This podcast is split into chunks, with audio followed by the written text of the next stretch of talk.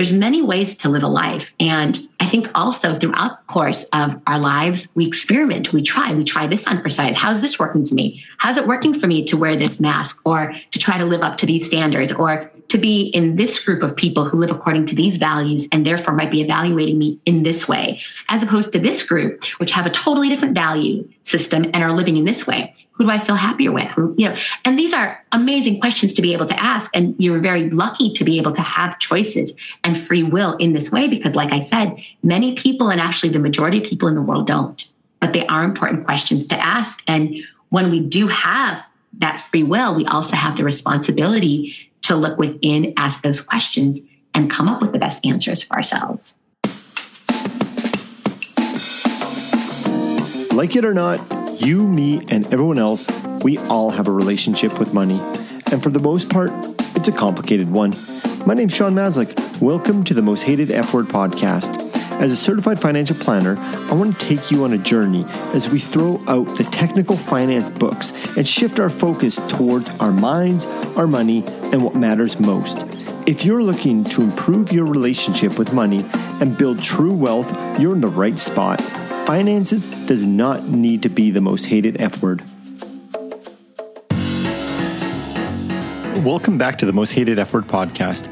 I am delighted you are here for another episode as we have a phenomenal guest, Dr. Anna Yusim. Before we get into this episode, if you can do me a favor, please head over to Apple Podcast and leave a review.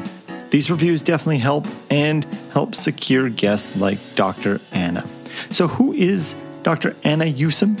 is an internationally recognized, award winning Stanford and Yale educated, board certified psychiatrist and executive coach. It was a pleasure speaking to Dr. Anna today as I really felt the depth of her experience from her education at Stanford and Yale, but also her curiosity as she explored the spirituality side of healing She's written this wonderful book that we talk about called Fulfilled How the Science of Spirituality Can Help You Live a Happier and More Meaningful Life. And I thought it would be extremely interesting to get Dr. Anna's perspective on what it means to be fulfilled and how we can cultivate this feeling of fulfilled.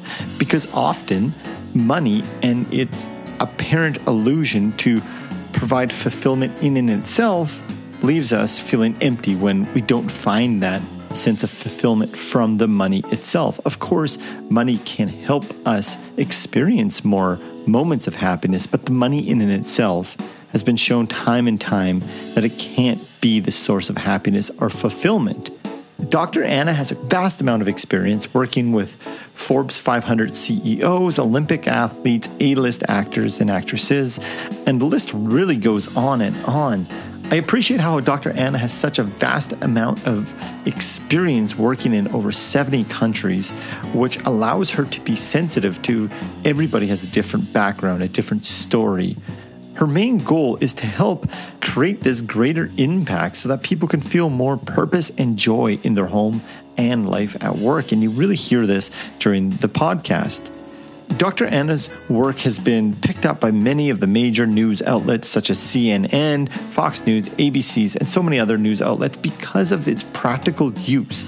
She takes this complex study of medicine and science, spirituality, and puts it into an understandable and relatable way on how we can implement this into our lives. And we talk a lot about how it's not just money that may distract us from being fulfilled or happier success, achievement, and so many other things act as this distraction that keeps us from looking inside of ourselves. And Dr. Anna talks a lot about how we have these masks. We show up with these masks that really hide who we actually are. And it's going inwards below the multiple layers of the mask that we really start to understand ourselves, we start to embrace the emotions that we have inside of ourselves to really make sense of who we are. I encourage everybody to get a copy of Dr. Anna Yusim's book, Fulfilled How the Science of Spirituality Can Help You Live a Happier and More Meaningful Life. And now, I hope you enjoy this fascinating conversation with Dr. Anna Yusim.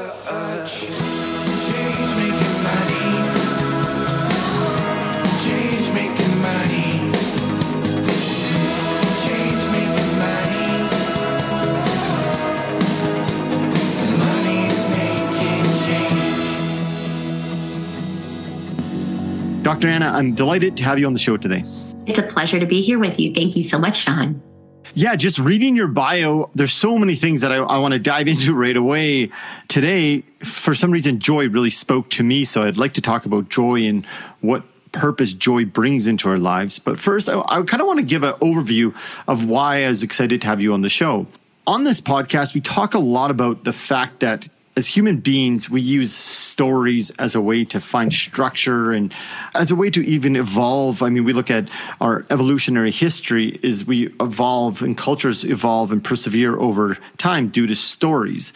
It almost seems like one of our biggest survival skills was our ability to take in and tell stories.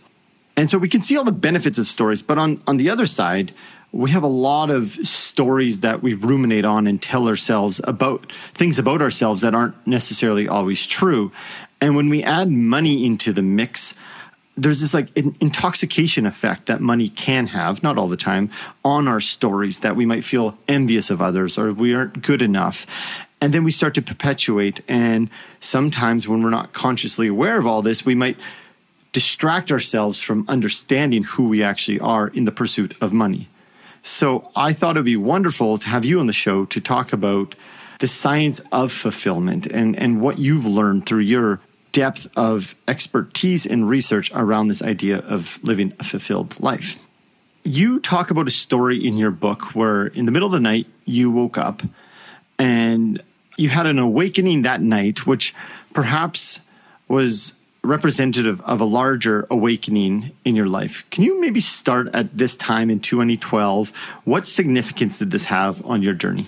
Absolutely. Thank you, Sean, for that introduction. And I love the theme that you are focusing on. And I'm very excited to go deep into this with you. That particular story happened when I was on a trip to the Ukraine, and it was when I was studying Kabbalah way back in the day. Kabbalah is a form of Jewish mysticism. And I was in the Ukraine and woke up with a start, feeling that something was terribly wrong. I didn't know what was going on, and I'd never felt like that in the past. However, many of my patients had described feeling like that. And what I deduced was I was having a midnight panic attack. Something was really wrong, and I had no idea what it was. I felt compelled to check my email. And a moment prior, a patient of mine had emailed me telling me he was feeling suicidal by virtue of waking up at a start, getting that email, I was able to call my patient in in real time, literally and figuratively talk him off the ledge. Now, if that hadn't happened, would my patient have been okay? Perhaps, or maybe not. We just don't know. But the fact that that did happen was so meaningful to both myself and my patient because I was thinking, how is it that we are so connected 5,000 miles and seven time zones away? And this got me to thinking and researching this idea of interconnectedness and even thought transference, how we can, in a way, communicate thoughts or read other people totally on the other side of the world, or be so deeply intertwined with the people close to us, either loved ones, patients, clients, etc., that we can have these sorts of perception. So that was the story. And for me, that story, the reason it was the larger awakening was that oftentimes we're very guided. And even when something could be terribly wrong, you could wake up in the middle of the night, you can have an intuition, you can really be taken in a direction that's quite different from the direction that you think that you need to go or the direction that you might have thought you were going all along. Thank you for that. I like this idea of the way you think you should have been going, and perhaps there's a course correction or an alternate path. And I like that story because, I mean, we can visually see someone awaking out of bed and representing that awakening in the the grander, I guess, routes we're taking in life. And I, I want to just touch on one more piece of your past because I think it's important to understand where you were to where you are now. As I read the bio, you appeared to be on a certain path. If I read your bio of medical school, it seemed like there was a, a trajectory going with maybe I call it traditional medicine. And at some point, it seems like there's a deviation where, again, where we're thinking we're going down a certain path, and then we start to take another another turn. Can you speak to? Was that on all, all at once moment? Was that an accumulation of many items you were curious about? How did you change your path? Yeah, I mean, it was a number of things happening in my life, and it came from a source of pain. I had met somebody that I really liked and the relationship just wasn't working. And I started researching this concept of the soul and soul connections and soulmates. And that concept took me to studying a little bit more because I was always a highly, highly rational medical person, not a spiritual person at all. Had anyone told me I was going to be spiritual like 15 years prior, I would have laughed. That was the furthest thing from my mind. But then this concept of soul and soulmates and just my study and interest in that took me into first of all Judaism and then into spirituality and then into these other realms, starting to understand what is the soul really. And that question really understanding how does the soul, um, what role does it play in healing? And how come if I'm ultimately going to be a psychiatrist and helping people to heal their souls, how come the soul wasn't really mentioned in my medical school, in residency? And so I went far and wide. I started traveling the world in search of an understanding of this concept of soul. And it took me to ashrams in India and learning Buddhist meditation in Thailand and studying Kabbalah in Israel and then working with various shamans in South Africa and South America. And my favorite definition of soul came from a Mexican shaman named Fernando Broca. And he defined the soul as being comprised of two parts. The first part was that which connects us to everybody and everything. And so it's our interconnectedness with one another. And the second part is that which encapsulates our uniqueness. So, what is my unique set of values and experiences and interests and talents that I can serve the world with? And I love that definition of soul. And it really started to, you know, change the way that I think about everything. And it certainly changed my course as a healer. I became not just a doctor of the mind and the body, but really thinking of myself as a healer of the soul. Okay. Well, I really, really enjoy hearing your apparent, from what I can understand from you, openness to change and lack of rigidity.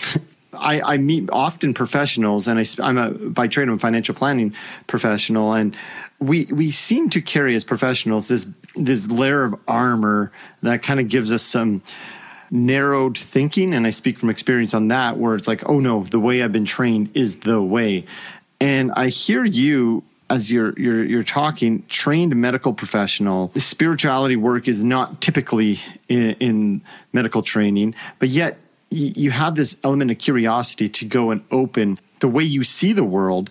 Was a lot of that motivated by that first thing you said, pain? Yeah, I was just going to say, I think that I had as much rigidity as any other person, probably even more. And yet, being in the pain point, you have to break your structures, right? You either stay in pain or you break down your structures. That's the choice you have. And if you choose to break down your structures, the world opens and then you're able to see the world anew and able to step into ways of interacting with reality that you didn't have before. And if you stay rigid, then maybe you can get the world to comply with your demands. But many of us can't and often won't. And so then we can stay rigid and yet unhappy or start to become more flexible, break our structures, and redefine what happiness means.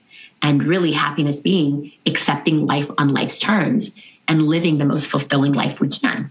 Oh, wow. Accepting life on its terms. But Dr. Anna, that's scary. I'm fearful that I'll get it wrong. We're all going to get it wrong. We're all going to get it wrong. And what role does fear play in here? Fear of, if I look at this socially constructed narrative around what happiness is in terms of the pursuit of money. It's we get in line, we go to work, we chase promotions, we hope that one day we can be happy, which it's this elusive goal when we have happiness in and itself. But it seems so fearful to step out of the line and go against the grain. What role does f- embracing our fears play in this at all? Yeah, I mean, fear is such a strong motivator, right? It could be a wonderful thing because your fears will lead you to go outside of yourself and be bigger than yourself over and over and over. And if fear plays that role in your life, beautiful. However, you can do the same thing without fear. You can choose to grow and to transform and evolve and to do so from a place of love or a place of faith as opposed to a place of fear.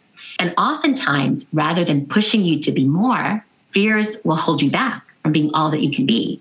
And it's the rigidity that you said it creates this rigid wall around you that here is what you are allowed. Here's what the world should be like. Here's what everybody expects of you. Here is how you should think about everything, how much money you need to have, how much you need to be accomplishing, what kind of fame, status, power, money, achievement, family, love, whatever your thing is, money being just one of them, right? Whatever that thing is, if you don't have enough of it, you are failing. You know, that's kind of what society tells us.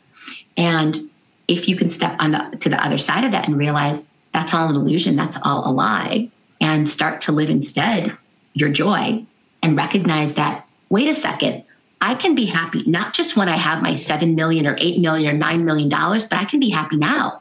And I can pursue my goals still, but to do so while being happy and not put my happiness on hold, that's like a revelation. Yeah. I'm going to touch into joy here, but first let let's go into cuz I think it's important that we paint a picture of where we're going and where I want to go is like I explained on the top, but through your book. Like your book is a guide to get there. So your subtext of the book is how the science of spirituality can help you live a happier and more meaningful life.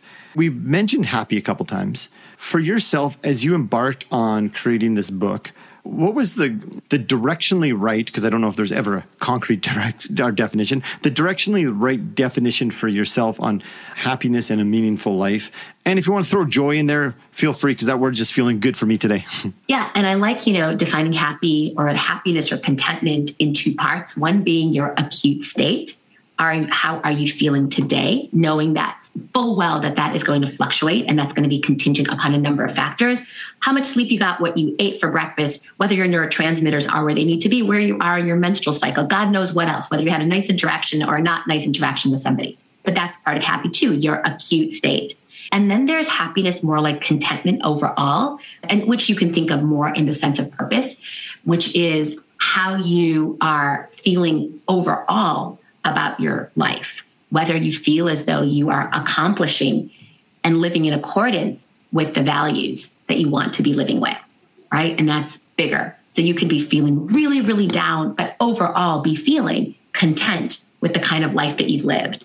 Or you can feel really happy every day, but really not met any of your so called milestones. Both of these are responsible for happiness. And so in the ideal scenario, we are feeling good or at least have the capacity for pleasure every day or many days. And in addition to that, we have a view of what we want our life to be, and we're able to live in accordance and meet many of those, if not all milestones.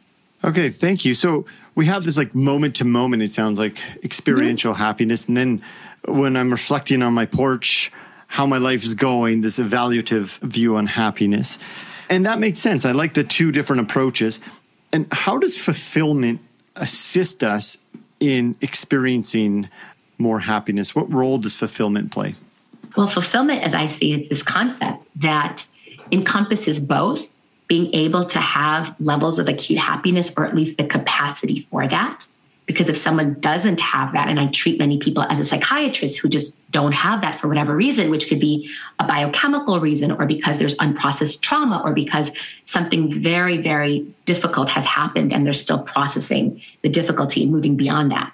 Right. So we have to give people the capacity to feel joy, to feel acute fulfillment, and also the capacity to have goals within people's abilities to pursue some sort of goal for what it means to have a good life for them. And so fulfillment is the combination of those two things. I appreciate you breaking this down.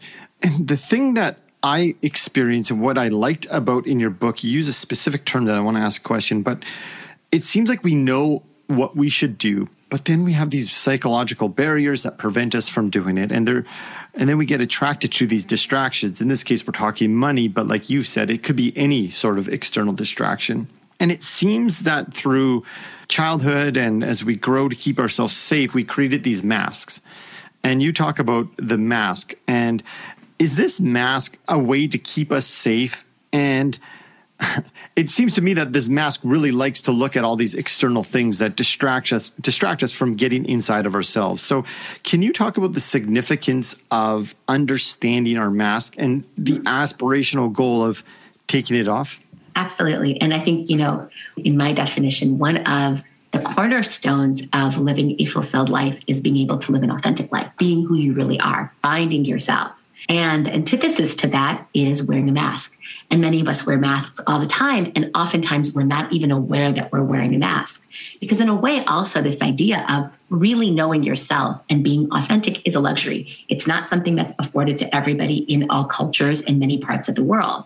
In many cultures, fitting into society, playing a certain role in your family, in your neighborhood, in your society community is really what's expected of you. And this idea of who am I beneath that isn't even a question that we ask. But in our culture, in much of the Western world, that is a question that's asked, and people really are encouraged in the name and in the service of creativity and truth and living the most fulfilled life possible to understand authenticity and to be able to take off the mask. And it's not to say that you're supposed to take off the mask all the time. You may often choose to play this role or that role or that role, but to do so consciously, as opposed to to do so by default and not really know what's underneath. So, with that last part where you say it's conscious, like, I guess, am I hearing you correct that it's okay to have that mask on if we're consciously aware that that mask is on? And, like, maybe an example is I can't think, I, I don't want to speak ill of any career, but say it's a profession that maybe we don't think is going to change the world. And I guess a version of that is just being okay with, hey, I need to provide for my family. This is the role that I play to to support my family and connect with them.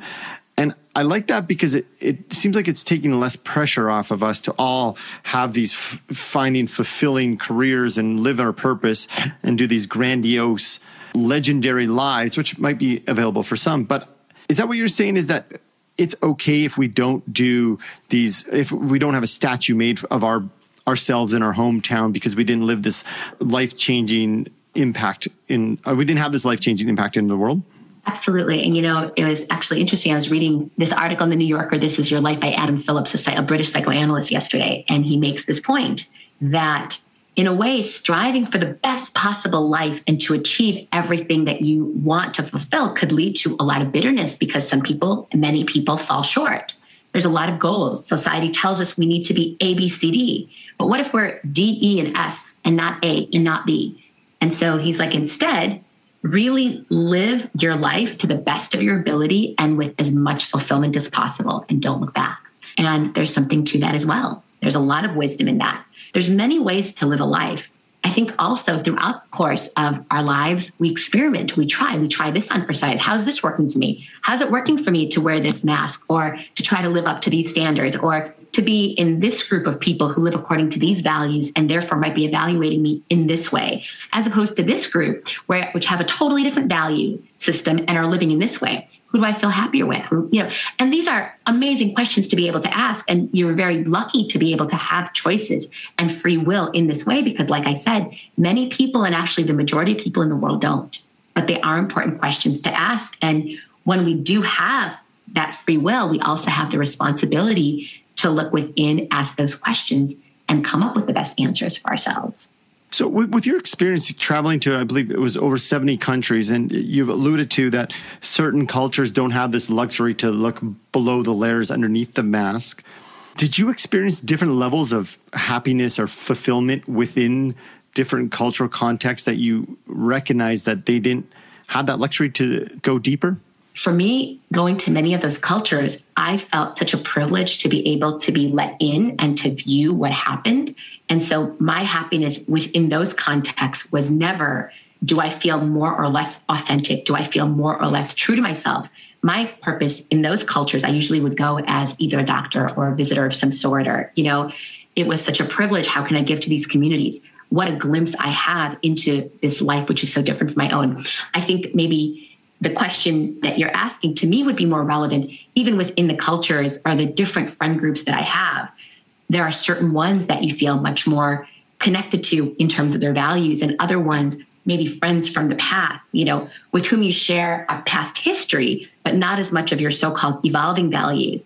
It's a different kind of friendship, it's a different kind of authenticity. You play a little bit more of a role and you cling to a historical past as opposed to being who you are now, per se. So it's it's a little bit of a different thing, but I think that it's also exciting that we are constantly always evolving and to let yourself go through the evolution, which includes also changing communities, changing friend groups, realizing that that's part of evolution is to let the past in a way fall away and to step into the new and be open to what it brings and let yourself be guided.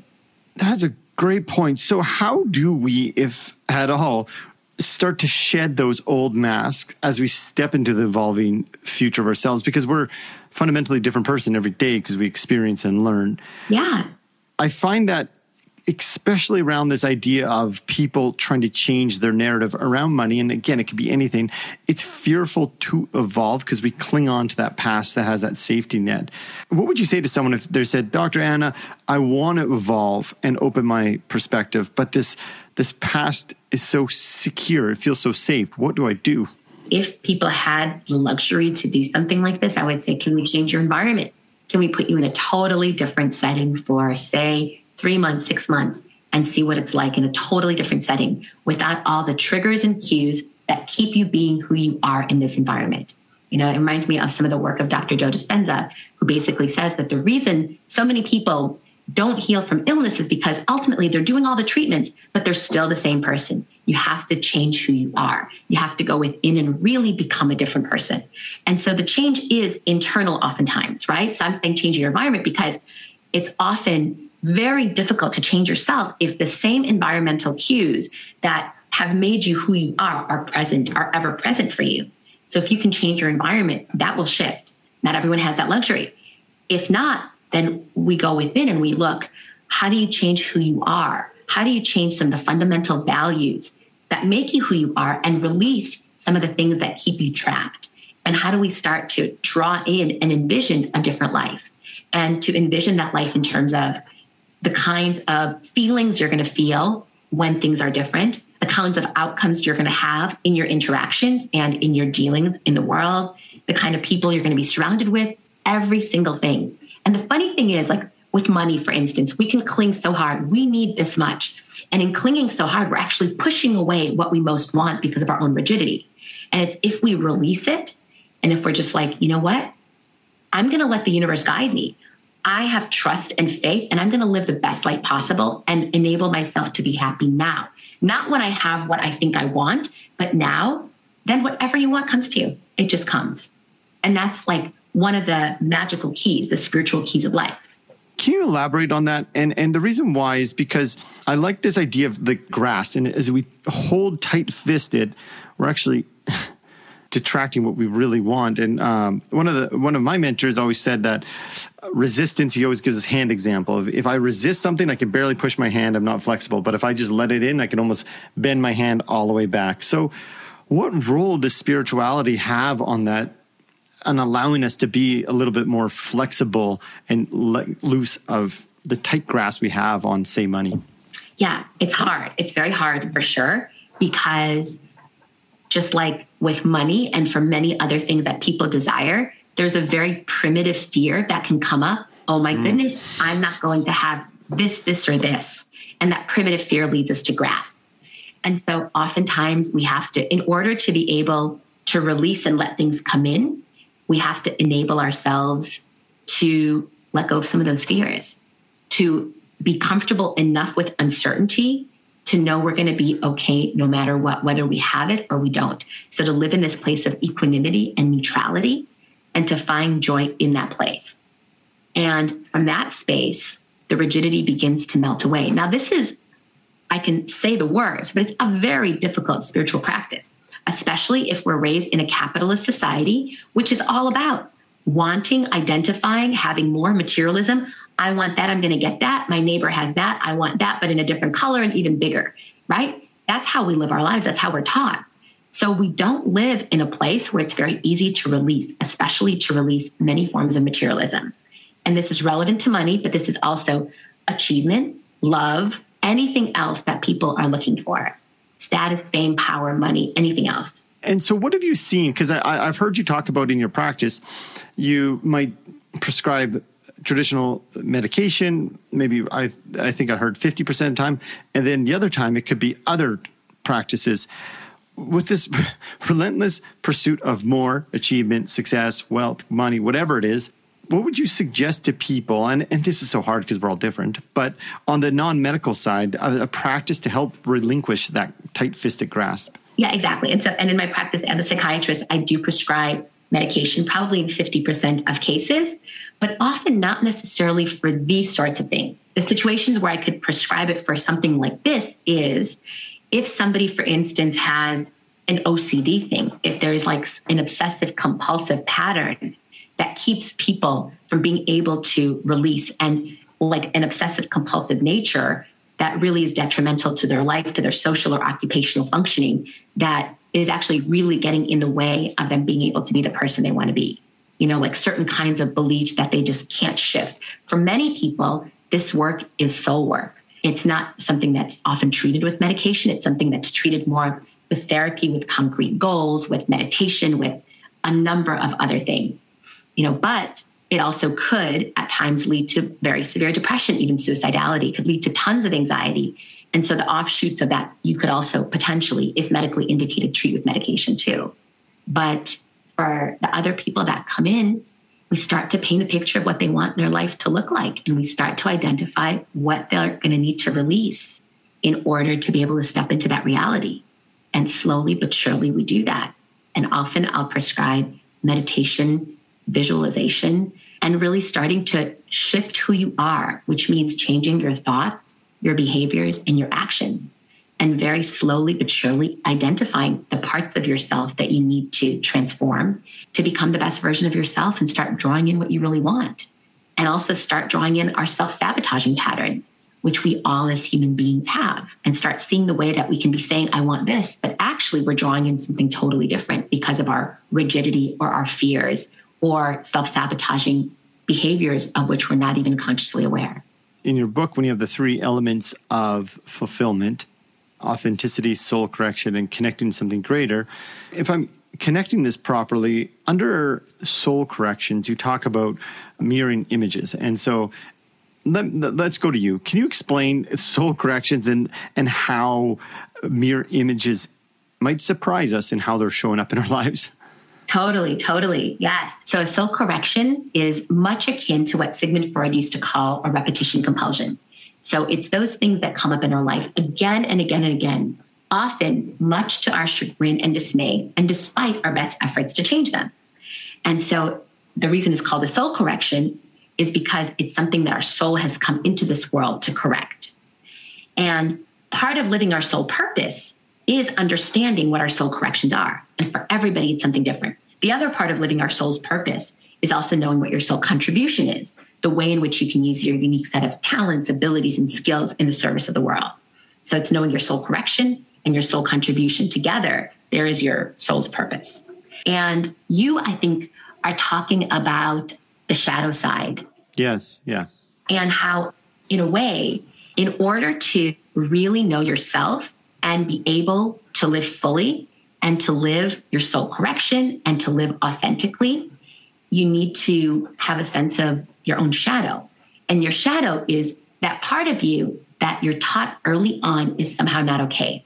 And so what we do is we're taught this, this, this of us, either our anger or our being too needy or our you know judgment or our jealousy whatever is somehow unlovable and so we're taught to disavow those qualities. And we disavow them to the point that whenever we feel them it's so not okay that we just start not feeling them at all. And so we just completely push them out of our conscious awareness.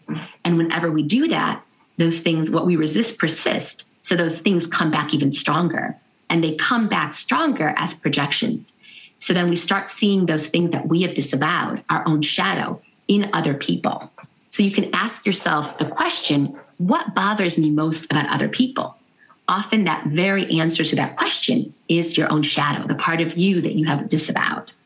I first heard of that when I hired a coach, a business coach, because I want to grow my business and my own money story was totally unconscious, taking over everything and I was talking about this mastermind group I was in and how this one guy really bothered me. And he just asked me, like, I can't remember, it was like six years ago, but basically, what am I seeing in myself in that person? I'm like, nothing. And I remember laying in bed that night being like, oh, wow. And and yeah, it was is that element that I noticed those things because that's what's happening on inside of me. Yeah, totally. And I just want to say how profound that is to recognize that because that is one of so many stories that we have that could be our self sabotaging stories. You might not even realize how self sabotaging your own stories are, right? Or how negative they could be, or how much power you can get from the negativity inherent in your story, right? Especially if our story is that of being a victim for some reason. You know, like I've been victimized by this person, that person, that person. The victim is often someone with so much righteous indignation and they get, they're so empowered through that victim mentality. So it's so important to recognize, you know, are our narratives serving us or are they actually undermining us? Well, yeah, like I never. That's quite the statement. The the empowerment of being a victim. Oh yeah, so empowering. Or being negative in any way, especially if in your negativity you lash out at other people. That is so powerful. That you being a victim gives you power to like dominate other people through your anger or your, you know, mm. powerful this is something that I've been thinking about of late is especially in the finance world and as males. I'm a financial planner by background. My my wife is a nurse, and so naturally I tended to our finances because I'm the big macho male who knows everything about money. And I didn't realize that my own story as a child, which I've talked about this on the podcast, I was super shy. And then I started making money and I attached power and my voice to money. And so as I we got into our coupleship, my wife and I, we've been together 16 years now, but um, I unconsciously use that. Well, I'm recognizing what you're saying. Me as a victim, being like, I was always shy. People didn't see me. Now I see money as this powerful tool. But I was using that as a control method unconsciously in our relationship. And I just expected it like that I should manage our money because I'm the finance guy. And I'm unfortunately this this male role we sometimes uh, this t- toxicity around the male role in finances consumes us and i didn't realize that what was happening you just helped me understand that i was harnessing that victim power and putting control over my wife in a in a terrible way and i think that happens so much around money and this idea of being a victim Absolutely. And not just money, just in general. Like if yeah. we are unhappy, for a lot of people, they will take their unhappiness out on others in all sorts of ways. For instance, they could start drinking and then terrorize their spouse through their drinking or through their drug use or whatever it is, or they can lash out. And, you know, so in a way, there's something so incredibly empowering in that victim mentality and the way in which people play the victim. So it's it's very very powerful, and you know you're always told not to be the victim, but I think part of not being the victim is realizing how you can get this subtle unconscious power from that. Mm. So this I think is really important because like again, I've been saying money, you've been saying it's anything and I agree with you. It's anything outside of that realm. I believe I, I pulled an excerpt of a, a, review of your book, and I think it was from Joe. You mentioned earlier, but I just want to read it because it speaks to the value of doing this hard work, of recognizing the power within this victim mentality that we have. And I want to understand: is it acceptance we need to do? Is it I don't know. I want to figure out how we can reduce that victimhood, but because I feel like this is a wonderful direction to achieve. So the quote is In her raw, real, and beautiful style, psychiatrist Anna Yusim shows you how to remove life's mask of illusion. Anna shares what we see in this world is less than 1% of its true reality. Fulfilled pulls back the curtains on revealing the other 99% of you. So, if this victimhood or this victim mentality is preventing us from getting to this 99%, the other 99% of us, how do we start to produce the victimhood's grasps on us? Absolutely. And that was Donny Epstein, who's who, oh, uh, sorry. an incredible leader and someone who is so evolved in himself, in himself and has helped so many people to evolve through his network chiropractic method. And so, how do we reduce the power that victim mentality has over us is to recognize that we too can fall prey to it. And once we recognize that, then we have a choice. If we're going blindly and unconsciously and victim mentality is running our life, we don't have any capacity to change that. But as soon as we recognize, oh, actually, okay, I'm going down that rabbit hole again. And look at this, my thoughts are becoming really negative. And when my thoughts become negative, the story that comes up is the story that I've been harmed by the world or by this person or by that person, and things are never going to work out for me. And I'm being judged by this, this, and this person as being less than whatever. And I'm losing the whatever competition or rat race for this reason. You know, so it's like you just go deeper and deeper into all of your layers of meaning that you're assigning to whatever way you're feeling less than, whatever way that you are feeling the victim. And then you start to create the new narrative.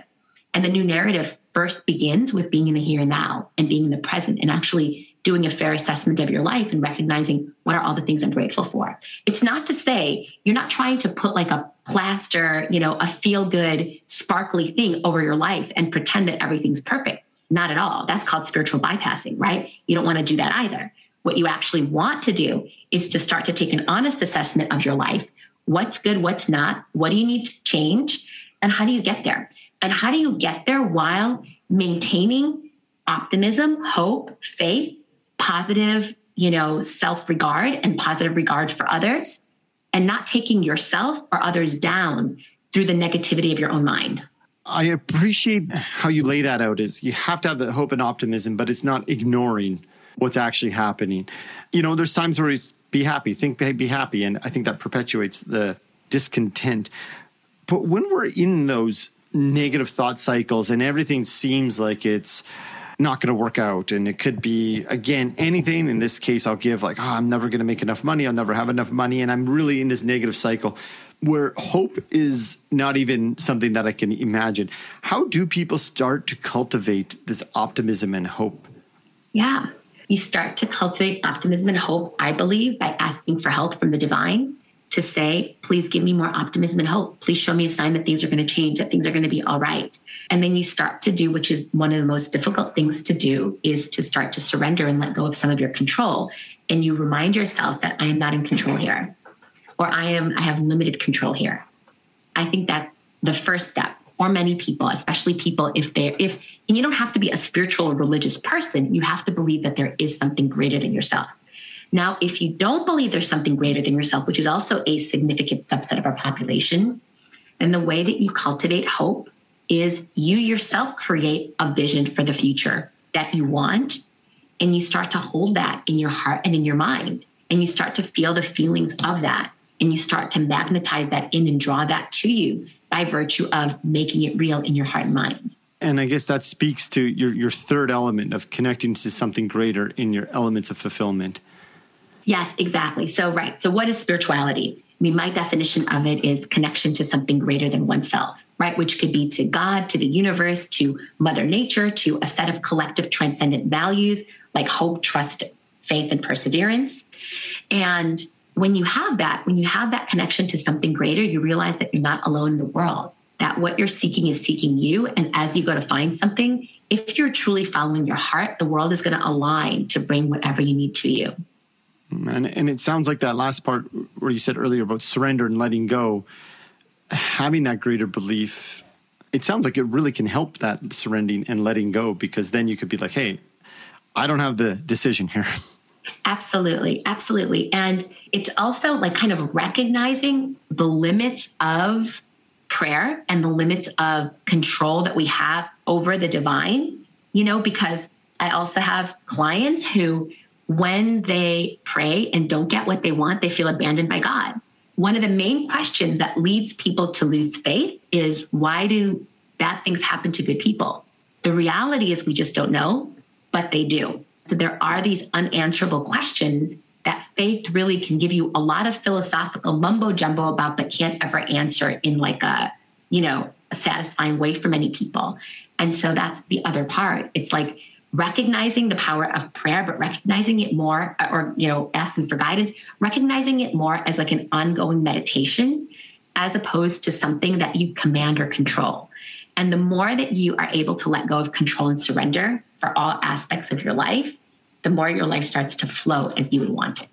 Makes me think about this idea of this letting go and surrendering. It, it feels good. Then there's this other idea of self agency and like that I have the belief that I can do something. Where, where is the balance, if anything at all, between letting go, surrendering, and cultivating agency. Absolutely. And that I think that that balance is at the root of every single aspect of our life. And I love the book by David Hawkins. He's an MD PhD psychiatrist. He's passed not too many years ago called Power versus Force. And power is our agency, that which we can will into the world. No, I'm sorry, that's force. Force is what we do with our agency, what we will into, and power is the opposite. It's that which we are able to create and manifest by the magnetic power of our being, you know, through meditation, through authenticity, through love, through being in our presence. It's almost like the feminine way of creating as opposed to the masculine, I'm going to go out there and do it way of creating. So for all of us, we're balancing power and force. And for a lot of people, we're taught, especially men and very empowered masculine women, we're taught to have more force in our life. And so it's hard to step into and fall back into power and to let yourself receive. Power is about the power of receiving, force is about the power of making things happen. Mm, wow. That was a great answer. I actually did listen to that book, audiobook of Power versus Force. You know what's interesting? And I don't know if you see this in your work, but I see money is such an opportunity for people to have almost an accessible window into themselves, to their emotions, to this idea of, especially around males, power versus force. And I say that because we deal with money indirectly or directly, so many different touch points throughout the day. It's in a sense relatable if we surrender to, I'm going to look inside myself through this window. And you know what? You might be surprised at what, what you find down there. Absolutely. And I think that that's really like anything that is meaningful to you, it's a mirror and a window into your soul. Money for sure. The way in which people relate to money is a reflection and a projection of how they relate to to themselves, to their own power, to their own agency, to their own feelings of victimization and helplessness, to their own feelings of freedom and independence in this world or feeling trapped trapped either by lack of money or too much money or expectations of people or people in your life who are controlling you through money. So there's so many elements in which that's exactly the case. Money is this amazing projection vehicle for the rest of our lives. Well, thank you for this. I see our, our time is coming to an end. You are, uh, pardon the ton, upon wealth of knowledge. My last question is let's say that you're at life end, whatever age that is, and you're anywhere in the world that brings you peace you might be looking at an ocean, mountains, a lake, again, whatever brings you peace and contentment. If you decide to sit on this front porch looking at this beautiful view and write a letter to, I don't know if you have children, but your children's children around what you learned about having a healthy and thriving relationship with money or insert anything, what would the theme of that letter be? That money is just like anything else, a form of energy, and to treat it as such, to never make it your idol or your God, to use it with love, to use it for the things that you enjoy, to, you know, have freedom, to have independence, to be charitable, to always use money to help those underserved and to use a portion of your proceeds always to give back. This is like this tithing concept, which is in a way to give and to be charitable, but also to protect your own assets through the, the act of charity and to really just enjoy life and never to be trapped or beholden by money or anything else that's material. It's so interesting. You said like the energy of money, considering the the word with we describe money as currency, which is like a current of energy. I just want to make a comment that there's so much good research coming out on giving to others and how that can promote happiness. Mm-hmm. Before I ask where people can find more about you, your book, your website, I did talk about joy. So, what does joy mean to you? And what's the difference between joy and happiness, if there is any at all? Joy to me means living the best life possible where I'm helping people and I'm surrounded by the people I love and I'm feeling a lot of positive emotions throughout the day. Happiness is a more general, you know, where I'm living in accordance with my values, which could sometimes be difficult, which could sometimes lead to downs, but knowing in the gestalt overall that I'm moving myself in the direction that I need to be and that I'm going to be proud of being on my deathbed in many, many years. Thank you. I appreciate that. And I felt some joy during this conversation. So, where can people find more about yourself, the work you're doing, and your book? It's on my website, which is annayusim.com, A N N A Y U S I M.com. My book is available on Amazon or wherever books are sold, and there's capacity to contact me through the website. Okay, great. We'll include all that in the show notes. Mm-hmm. And thank you so much for the work you're doing and for joining us today. Amazing. Thank you, Sean. Best of luck to you. You too. My wealth is measured and now I spend my time. But now I write freedom story with every breath inhaled. Money is not the boat of life, it's just the wind in the sail.